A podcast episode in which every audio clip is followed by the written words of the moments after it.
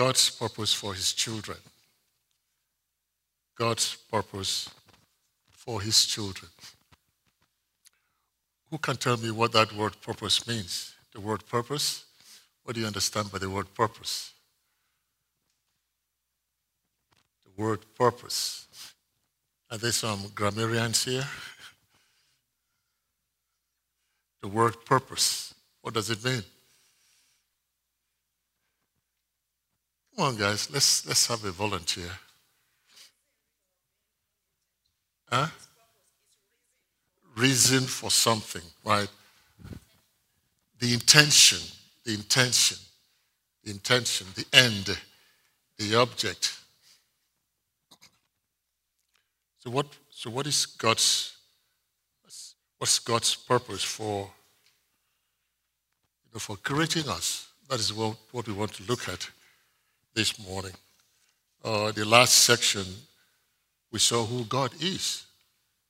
Who God is. God is not what we, many of us, have some warped idea or warped concept of God. And the purpose of the last section was um, for us to correct that concept, to know who God really is. The foundation is that God is love. The very essence of God is love. God is eternal, omnipotent, omniscient, all knowing, almighty. The Bible says in Genesis chapter 1, verse 26a, said, Let us make man in our image, in our own image, and according to our likeness. Let us make man in our own image and according to our likeness. Those two words in Hebrew, they mean different things. Although in English, you know, we try to make the two words synonymous, image and likeness. Sometimes we think they are synonymous, but in Hebrew, they are two different words. The word image in the Hebrew means identity. In other words, a representative. A representative. In other words, who you are. And then the word likeness, the word translated likeness, means a resemblance resemblance. In other words, behavior. So according to our image means according to our identity, our very nature. And then according to our likeness means a behavior. In other words, we will make man to be like us, to be our representative. And then as our representative, they will now behave like us. Amen? They will now behave like, like us. So we, we can glean the very purpose of God in creating us in His own image as His representative, as His representative, and therefore now to behave like us, to behave like us. So let's see this in the light of uh, God's, God's purpose. But from that very verse, we can glean the purpose by which God made us. We are created to be like Him, to have His nature, to be like Him, to behave like Him, to express His character, to express His radiance. What's God's greatest purpose for His children? We're now, we're not going to look at His greatest purpose for us, greatest purpose for His children. By children, I mean those that have received Christ as their Lord and Savior is indeed the entire human race. What is God's purpose? What was God's intent when He made man, when He made Adam, and Eve, and then the rest of us? There could be possible answers. What are the possible answers? To serve the Lord. To serve the Lord. In Romans 1 1 can see that. See, Paul, servant of Christ, Jesus, called to be an apostle and set apart for the gospel of God. In other words, Paul was called to be an apostle, to serve the Lord. So that could be a possible answer for our purpose. Number two, to obey the Lord. to obey. I think those, those are the things that you need to fill in. Those words are the ones that you need to fill in in your um, in the outline that you received to obey the Lord. First Samuel 15, 22, and Samuel replied, Does the Lord deny, delight in burnt offerings and sacrifices as much as in obeying the voice of the Lord? It says to obey is better than sacrifice. So could it be that God's greatest purpose for his children is for us to obey him? Number three, to love the Lord. To love the Lord. In Deuteronomy 6 5, say, Love the Lord your God with all your heart, and with all your soul, and with all your strength. Remember when uh, one of the teachers, one of the lawyers went to Christ and asked, What is the greatest commandment? What is the greatest commandment? He said, Love the Lord your God with all your heart. He repeated that from Deuteronomy 6 5. And he says, The second is like unto the first love your neighbor even as you love yourself. And that is very, that's the very essence of God loving. Love. God does not have love, He is love itself. Or it could be to glorify the Lord to glorify the Lord. Paul in uh, 1 Corinthians chapter 10, verse 31 says, So whether you eat or drink or whatever you do, do all for the glory of God. Whatever we do, whatever you do, whether you eat or you drink, whatever you do, do all to the glory of God. Um, and I think in uh, Isaiah chapter 43, it's not in your note, but you can jot that down. Isaiah 43, verse 7 says, Everyone who is called by my name and whom I have created for my glory. So here Isaiah says, speaking through, from God, everyone who I called by my name and whom I have created for my glory, whom I have formed, even whom I have made. In other words, we were made for God's glory, we were made for His glory. Amen?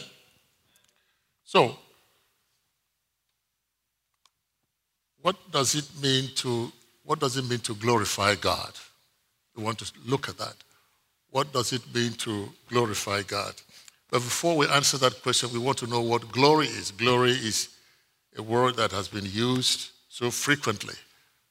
We hear many believers, Christians, say, glory to God. Glory, glory. So, what does that word glory actually mean?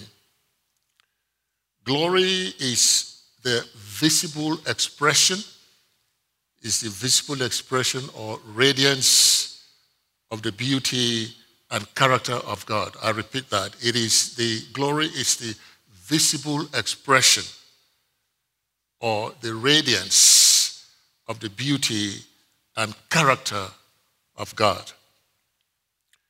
In Exodus, you recall in Exodus 33 and 34, Moses asked to see God's glory. Moses asked to see God's glory. And then God responded by passing his goodness He passed his goodness before him and telling Moses of his character. You recall that, right? You know, Moses said, Show me your glory. Show me your face. Show me your glory. And the Lord passed by him, said, I will hide your face. He kept him in a cleft of the rock and then walked through. And then God began to repeat his names, his character, God compassionate, and so on and so forth. So glory is the visible expression or the radiance of the beauty and character of God. So then what does it mean to what does it mean to glorify the Lord? There are some possible answers. It could be witnessing. Witnessing. you know, to evangelize, to share the gospel with others, to be a channel through which people can be brought to the Lord, to witness. It could be giving, giving. Could be giving. Could it be to give, to give to the furtherance of the gospel, for the work of the gospel. Obedience to glorify God could be to obey God. Finally, to worship God. To worship God. And these are all good Christian disciplines to witness, to give to the church or for the furtherance of the gospel, to obey God not just to comply. There's a difference between obeying and complying. Or to worship God. To worship God. All these are good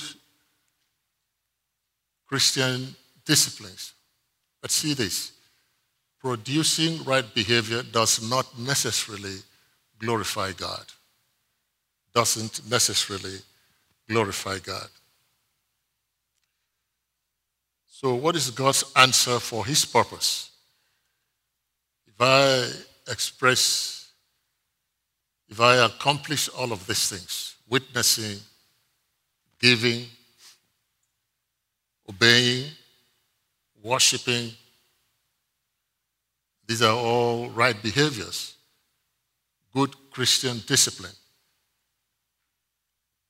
and it doesn't necessarily glorify God. It doesn't necessarily express the radiance. It doesn't necessarily express God's character. It doesn't necessarily do that. So, what, what does God say? What is his answer to his purpose for his children?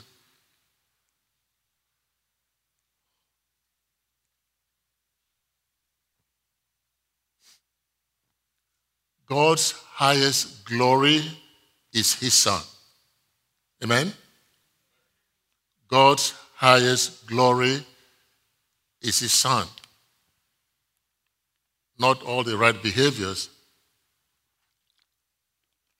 that we might express or display.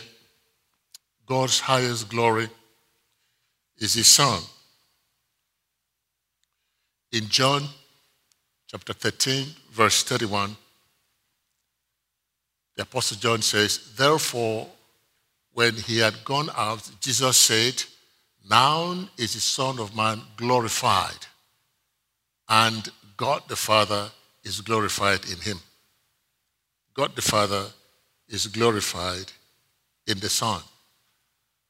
And therefore, God's highest glory, God's highest expression of his character, of his radiance, the radiance of his beauty, his splendor is in his Son, Jesus Christ.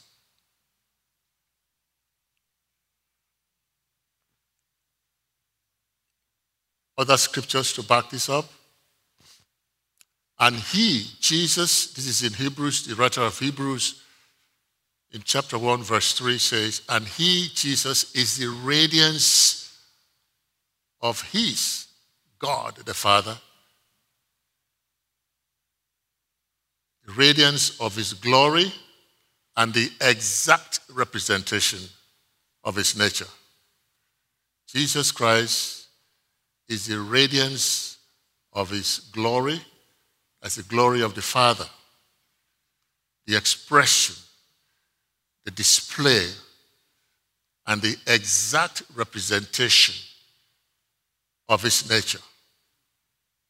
Exact representation of the Father's nature is the Son. Other scriptures to back this up. In uh, 2 Corinthians, I think chapter 2, verses 14 and 15, Paul says, But thanks be to God. This is um, explaining the success of his ministry. Uh, Paul explaining the success of his um, uh, apostleship. of his ministry of spreading the gospel. It says, But thanks be to God, he gave thanks to God, who always leads us in triumph in Christ. So he says, Yes, we are successful in our ministry of witnessing, of spreading this gospel. But it is in Christ that we have our triumph. It is in Christ that we have our victory. And it is only in Christ that we can have your victory. And manifest through us the sweet aroma of the knowledge of Him in every place. Manifest through us as believers, Christians, the sweet aroma of the knowledge of Him in every place. Sorry, let me go back to, to that. Let's just get the nugget out of this uh, scripture. Another version says that Christians or believers un, have unmistakably the scent of Christ. That is the aroma of Christ. In other words, we smell like Christ, and that is the glory. You cannot have the aroma of Christ, you cannot have the scent of Christ if Christ is not in you.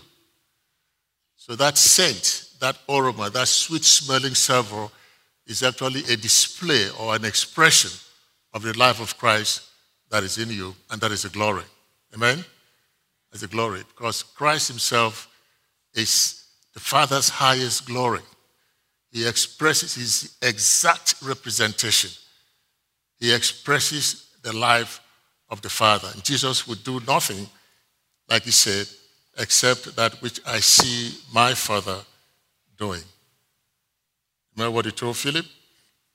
When Philip said, Just show us the Father, just show us the Father, and that will be enough for us. He said, Philip, have I've been for you with you for, for so long. If you have seen me, you have seen what? The Father. If you have seen me, you have seen the Father. Next scriptures. And this is it. Okay, that was in a for we are the fragrance. Okay, that is the scripture. We, we, you and I are the fragrance of Christ to God among those who are being saved and among those who are perishing. We, you and I, are the fragrance, with that sweet smelling savor, the aroma of Christ.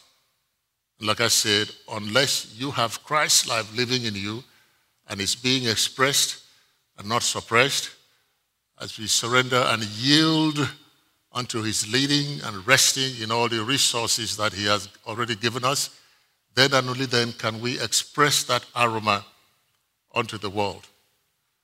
And that aroma has two effects. he said, To those who are being saved, it is sweet smelling. It leads from life unto life. But to those that are perishing, in other words, those that will reject the gospel, those that will reject the gospel, of course, they are perishing. Amen?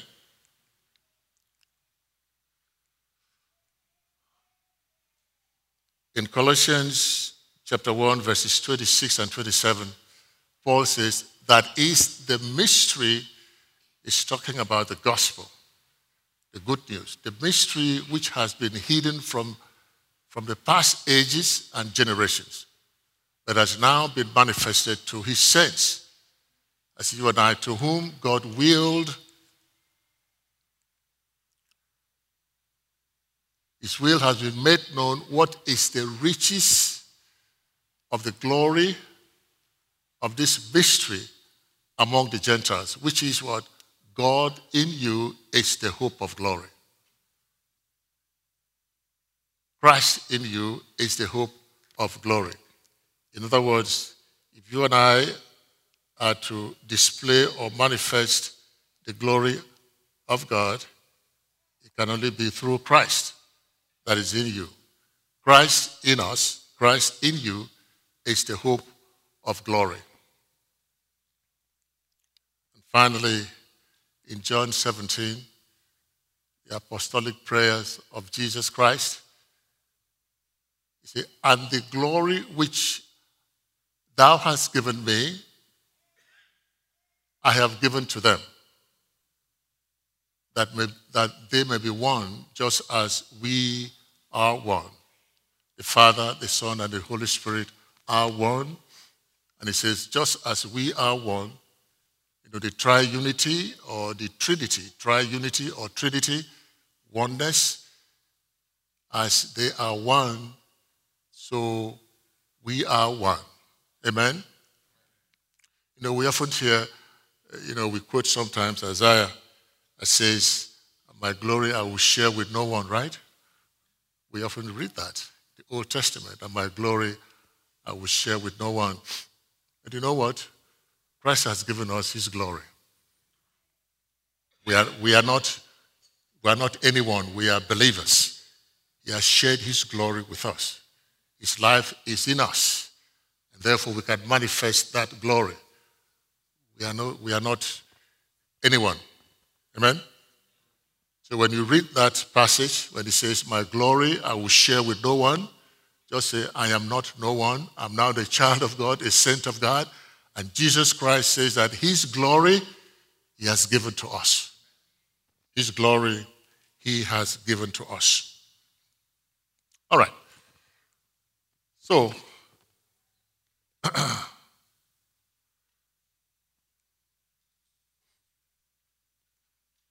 sometimes the technology doesn't move as fast as your fingers are moving. God's purpose. God's purpose. And I want you to pay attention to this. God's purpose is similar. In other words, God's purpose in making us, in creating us to manifest His glory, is similar to why we have children. It's why we have children. You know, I often ask, why, why do you have children? Why do you have children? And there are possible, many possible answers. It's always funny when I ask uh, some people, why do you have children? And they sit back and uh, yeah, some don't even know why they have children.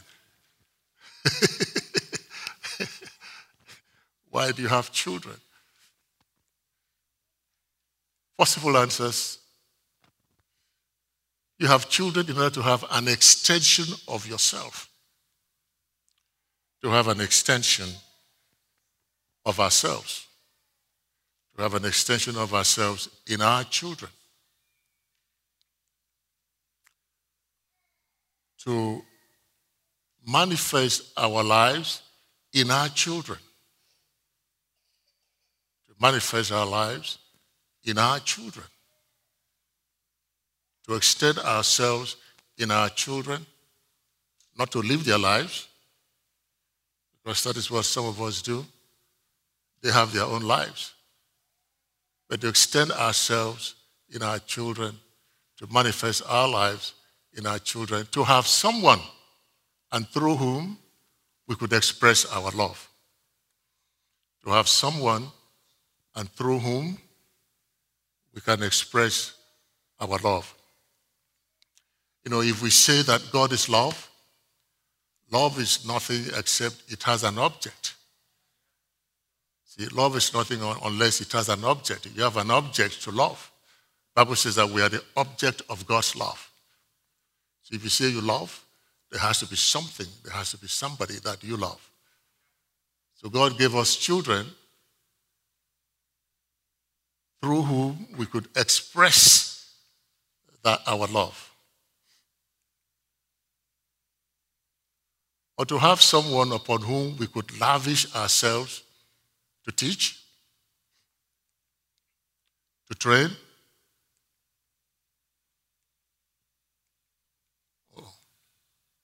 or to mold, to teach, to train, or to mold. This is called nurturing. Nurturing. Give us as children so that we could represent him, to nurture them, to bring them up in the way that they should go, to teach them, to train them, to mold them, to express ourselves in them. Someone to love. So if you want to practice how to love, start with loving your children because God gave those to us, of course, as spouses. Husbands, love your wives as Christ loves the church. So we are to love.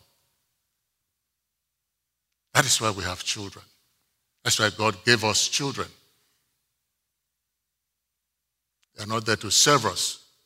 Many of us think I have children so that they'll come and serve me. Yeah, I've heard that. They serve me.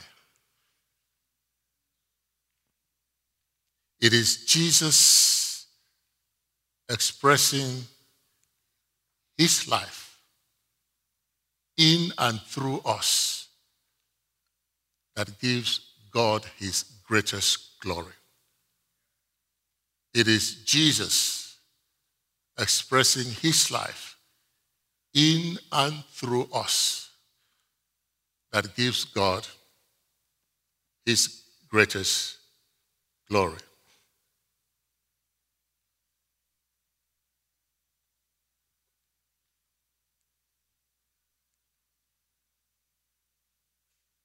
God did not create us to use us, but to love and enjoy us, to give us His very life. His very life. To give us His very life. See, in Genesis, you know, we, we go back to the beginning, the beginning of creation. See, God formed man out of the dust of the earth, right? Formed man out of the dust of the earth. In Genesis 2 7, said, God breathed what? The breath of life into that inanimate object. And then man became what? A living soul. Breathe the breath of life. So you and I are to be the containers of God's life. That is what we were created for, to be the containers of God's life, to contain His life. Yeah, there has been detour, detour along the way. We have rejected this life and taken on our own self life, which is still in each and every one of us, our self life. The Bible calls that the flesh. But now that you are believers, you and I are believers, Christ is joined to your spirit. Amen? The eternal life, the very source of life. Jesus says, The words that I speak, they are what? They are spirit and they are what? Life. The words that I speak, they are spirit and they are life. I came that I might give life and give it more abundantly. That life is in us. So God did not create us to use us, but to love us. We are the object of his love. And it's a pure love, it's agape. God does not only love us, but he also delights in us. You know, there is a difference between loving something and delighting in something. To, to delight in something means that you like that thing. You want to hang around with that thing. You can love somebody without wanting to hang around with him or her, right? God says, love your enemies. I wouldn't want to hang around with my enemies. But he says, love your enemies. Love your enemies. And anybody tell me where God says, like your enemies? I wouldn't want to hang around with my enemies. But he says, love them. In other words, do the best for their own interest. And Jesus defined that love by saying, if they are hungry, do what? Feed them. That's love. If they are thirsty, give them water to drink. If their sheep falls into a pit, help it out. That's love. But he didn't say go and hang around with them. In fact, he says don't hang around with an angry person, otherwise you might take on his character. Right? So, love, agape, unconditional love. That is God's very nature. And then, as we express this love, we're expressing His character, we are glorifying Him. Let's move. Uh... So, now, what hinders God's purposes? What hinders or what militates against our expressing this life that is in us? What hinders? Now, there are two systems of living. There are two systems of living right from Genesis 2 or Genesis 3. God said there was a tree of life and a tree of the knowledge of good and evil. The tree of the knowledge of good and evil. It's from there that we have the two systems of living. Either you live according to the tree of life, or you live according to the tree of the knowledge of good and evil. Two systems of living. In Galatians 5:17, Paul says, For the flesh desires what is contrary to the spirit. So you have the flesh and you have the spirit. And the spirit, what is contrary to the flesh. They are in conflict with each other so that you are not to do whatever you want. You are either controlled by the flesh or by the spirit. You are either living according to the spirit or according to the flesh. Yes, we are in spirit because we are joined to the spirit, but you can choose to live according to the flesh or according to the spirit. So it is according to the flesh or according to the spirit. Two systems of living. We have a choice. We have a choice. Now, what does it mean to live according to the flesh and according to the according to the Spirit, It's either living a law based life, law based life, which is based on your performance, on your self effort, or you are going to rest on the finished work of Jesus Christ, which is by grace, which is a grace based life. Either you, you choose the law based life or the grace based life. We are talking to believers talking to believers, not um, unbelievers. So, what does it mean to live according or by law or by grace?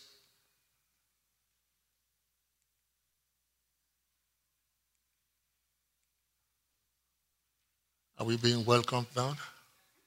That's it? Oh, really?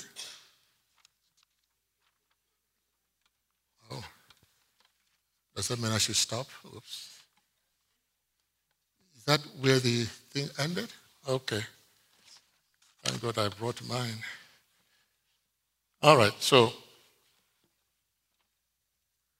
living.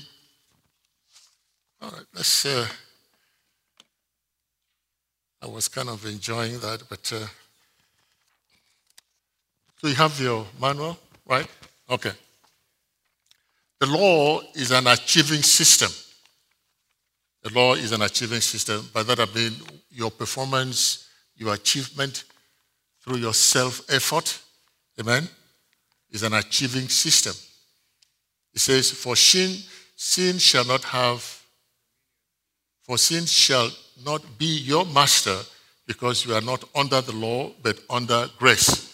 Sin shall not be your master because you are not under the law but under grace, anytime we put ourselves back to the law, which is an achieving system, the law says, if you do this and this, then you'll be blessed. That's what the law says.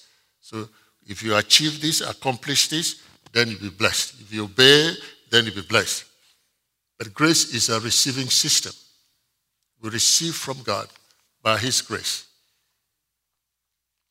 We receive not through our own achievement, but by what Christ has already done. The finished work of our Lord Jesus Christ is a receiving system.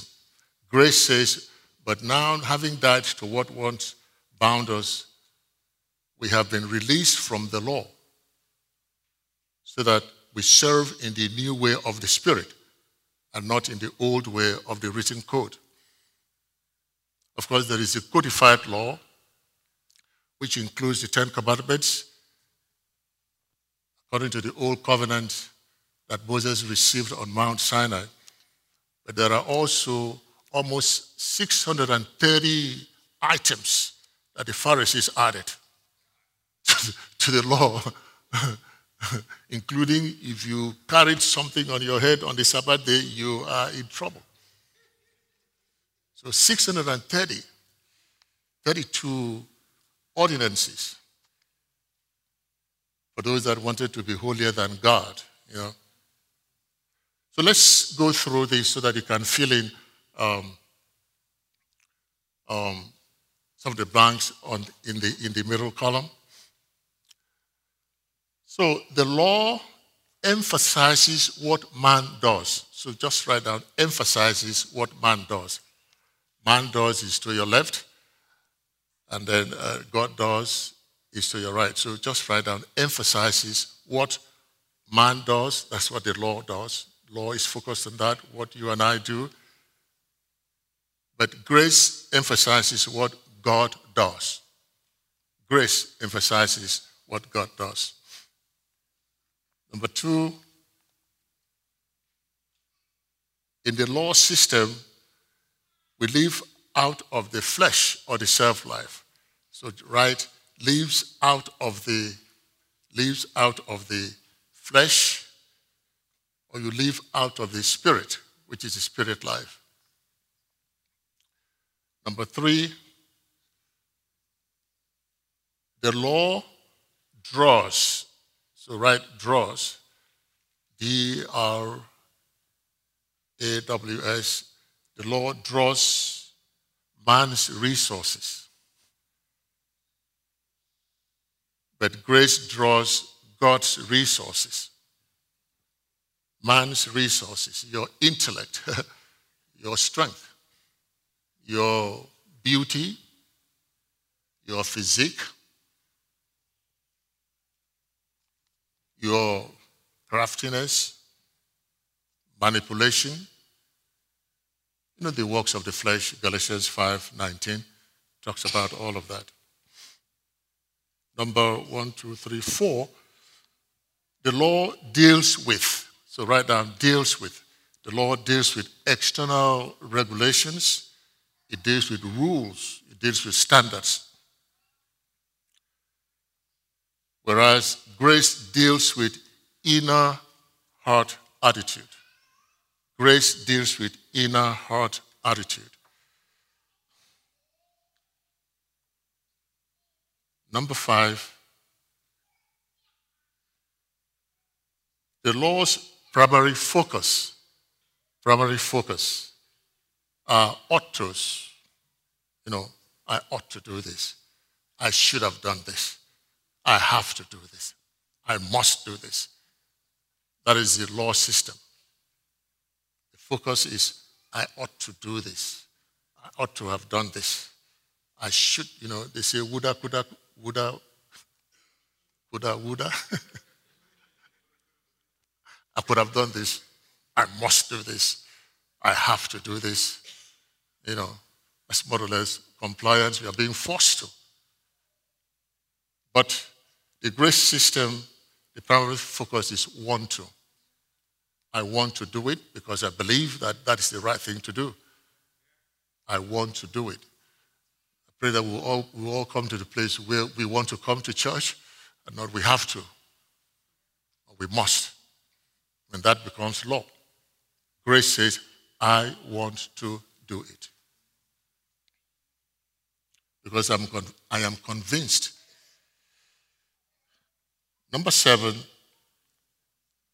six, the law creates, so write down, creates bondage, duty, and obligation. The law creates bondage, duty, and obligation. The law makes us, anything that we want to do is by duty by obligation. Because if I don't, I will not get the blessing. But grace creates freedom. Grace creates freedom. Jesus says, It was for freedom that I set you free. Say, I've come that you might, you know, say, uh, if the Son of Man sets you free, that you, what? You're free indeed. Freedom. Free from the power of sin, free from the penalty of sin, free from the law, and free from the world. Freedom. That's what uh, Paul could say. It was for freedom that Christ set you free. Say, therefore, do not entangle yourself You don't get back into bondage because you are free. You are free, but we have to be careful because that freedom, you are free to do anything you want. Amen? You are free to sin if you want. But do you really want to sin? Does anybody want to sin? No, nobody wants to sin. A believer doesn't want to sin, but you are free. We'll talk about that. You are free. You know, I say if you love something, set it free. Give it a choice. God gave us a will, not his own will. God gave us a will that is different from his own will. Do we know that? he gave us a will that is different from his own will. So he told, he told Joshua, say, I give you what? Life and death. Yeah? Curses and blessings, right? But he says, well, choose life so that you will live. Choose life that you will live. He did not make us robots. He didn't. He gave us a will, a free will, so that we can choose to love him. We love him because we want to, not because we have to. Because anything you do because you have to, then that becomes bondage. You are no longer free. If you love something, set it free and let it have a choice of coming back to you. Then and only then can it stand. Amen? In grace, under law, we live life from the outside in. And this is important. Under law, right, just lives life from the, lives life from the. Let me explain that. Under law system, we live life from outside in, outside in from what we hear from the world, from what we hear from the enemy, from what we hear from the media, from the TV. We live life from outside in, whereas under grace, we live life from inside out.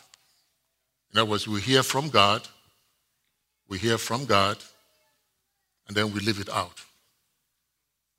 Inside out versus outside in. The next one, write down, declares. In the law system, declares, do in order to be. That's what the law system does. It says, do in order to be. Pray so that you'll be a good Christian. Do in order to be. But under the receiving system or the grace system, it says, You are, therefore do. In other words, live out of your identity. You say, You are already a believer. You are already a forgiver, therefore forgive. I hear many people say, I cannot forgive. Who told you that you can't? If you have received the forgiveness of God, if you have received that gift of forgiveness, then you should be able to forgive. Unless you've not received the forgiveness of God. If you have received the forgiveness of God and embraced it and accepted it, and you own it, then you can give it out. So he says, You are, therefore do. You are a believer, therefore believe. Next one the law system results in defeat. It results in defeat. But under grace, it is victory. The law system results in defeat. For the simple reason is that you cannot keep the law. It says if you fail in one, you failed in how many? All of it. And the law wasn't given for us to keep, it was given so that we would know that we are sinners. That was the purpose of the law. Know that you are a sinner, you cannot keep this. You know, the Ten Commandments are God's standards. God's standards. Look at the standard. God's standard. Try to keep it. now that we are believers, ah, try to keep all those standards. So when we try to keep them and we say, whoa, I, I couldn't keep this, so therefore I've missed all of it, then the law was meant to be a tutor. You know, when you try and you fail, say, no, no, no, I cannot do that. Let me come to grace. Grace is a, is a receiving system. Your blessings not based on what you do or what you didn't do, but based on what Christ has done. Next, the operating principle, write that down. Operating principle under the law is to try harder, work, effort, your self effort. But under grace, it is to receive, to trust, to abide, and then to rest.